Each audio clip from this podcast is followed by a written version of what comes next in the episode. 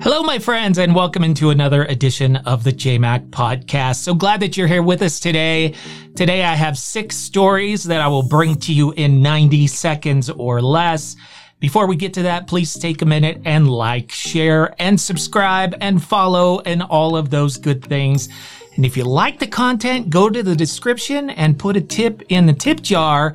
What's on the menu today? Well, we have a 2024 election update if the election were to occur today, right now, how would DeSantis do? How would Trump do? How would Biden do?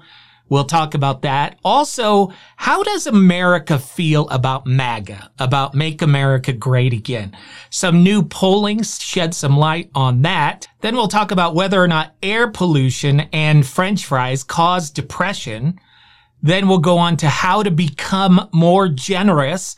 I don't know if many people nowadays are looking for a way to become more generous, but there is a way, according to new research, to become more generous. And then finally, we'll talk about another mysterious balloon that is flying over the U.S. as we speak. Should we be afraid?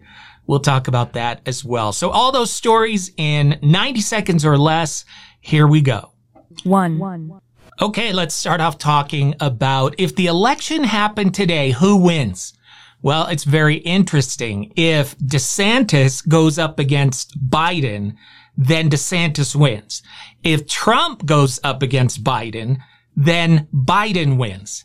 If Trump goes up against DeSantis, then Trump wins.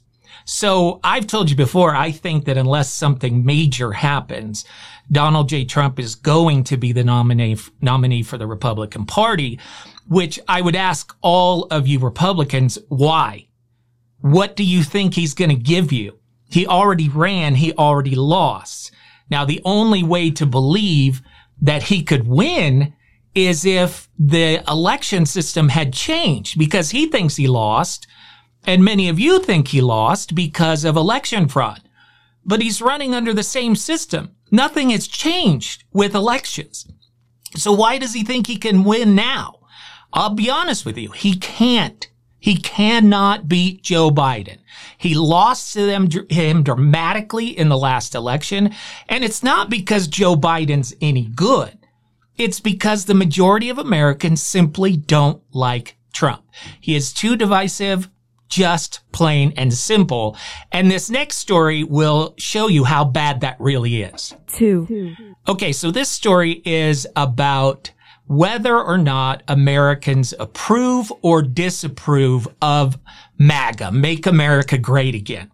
So I have on the on the screen here a list, and if you're listening to the podcast, I'll do my best to read this to you. But it asks people's positive viewpoints and negative viewpoints um, regarding several movements in the country. So, for example, Black Lives Matter has a positive of 38% and a negative of 40%. Joe Biden has a positive of 38% and a negative of a 48%. But all of the groups that are ahead of MAGA in positive numbers are the following. Black Lives Matter, Joe Biden, the Democratic Party, the Republican Party, Donald Trump, and then the MAGA movement. MAGA has a total positive of 24%. This is among likely voters. The uh, MAGA movement has a 45% negative. This is why Donald J. Trump cannot win another election. This is why Republicans need to move on. And I hope you'll move on past DeSantis. Um, but I don't think that's going to happen. It's going to be one of those two, at least where we stand today. Three. All right. I have a couple of topics here about uh, depression and some of the things that may cause depression.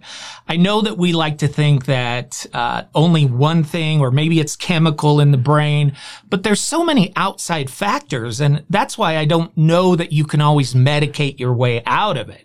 Now, I'm a believer that for certain types of depression and anxiety, medications can have a huge impact. I am a testament to that. But there are a couple of things on the list from recent studies that show uh, can really increase depression and anxiety. The first is air pollution. So, uh, this recent study says that air pollution already we know has an effect on every organ, asthma, cardiovascular disease, cancer, premature death, and stroke, and among a long list of problems that can be caused by exposure to air pollution.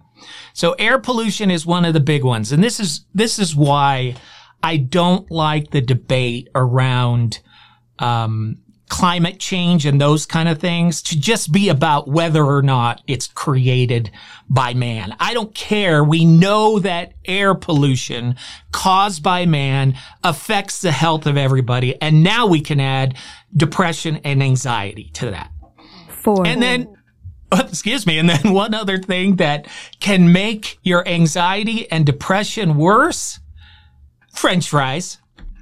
Uh, they may be the ultimate comfort food. This is from the Deseret News, by the, by the way. But a new study shows fries correlate with a high risk of anxiety and depression. Quote, frequent consumption of fried foods, especially fried potatoes, was linked with a 12% higher risk of anxiety and 7% higher risk of depression than in people who didn't eat fried foods. The study involved 140,000 plus people over 11 years and found that the chemical acrylamide formed when frying foods, but especially potatoes, could be the culprit behind the rise in risk for anxiety and depression. I'm going to tell you, I've not experienced this with french fries, but I'm going to tell you when I get depressed over french fries. It's when I just bought McDonald's french fries and I've had two or three of them and I have to keep driving and pay attention to the road. And then when I return to the french fries, they're already cold and they're waxy and not good. That's depressing. That's when I need to go back and get new french fries. Five. All right, story number five. I think we have a lack of generosity in this country. I think we have become worried about me. We do the me, me, me, me, me's, and we support politicians who give us what we want. And uh, many I'm not going to throw everybody under the bus, but they don't spend time thinking about others and generosity has gone away. We want to protect what we have instead of sharing it. Well, if you want to be more generous, this study is very interesting. It suggests that religion can also prompt people to be generous to people outside of that religion. So what they did in the study is they had people uh, think about other religious groups or other groups outside of of what you believe and ask if you would be willing to share something with that person, share money with that person.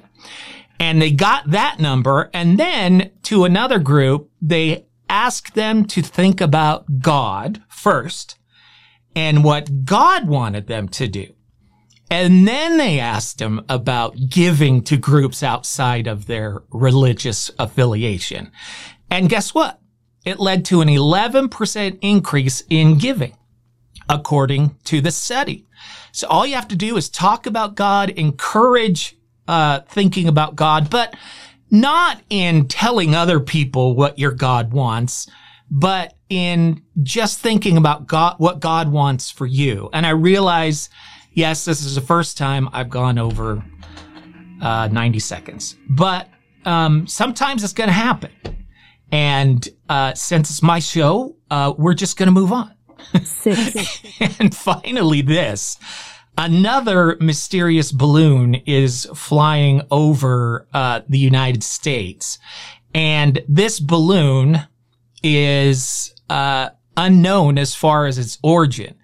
Uh, this is from the NBC News, citing three U.S. officials familiar with the situation.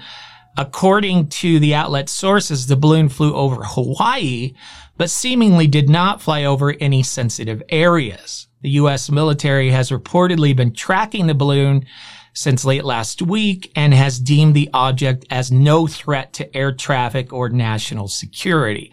I'm quite sure, however, that the Republicans will turn it into a big deal and they'll add it to the list of ways that Joe Biden has destroyed America. Even though we don't know the origin of the balloon and our own military is saying it's not a threat. I think it's the balloon boy.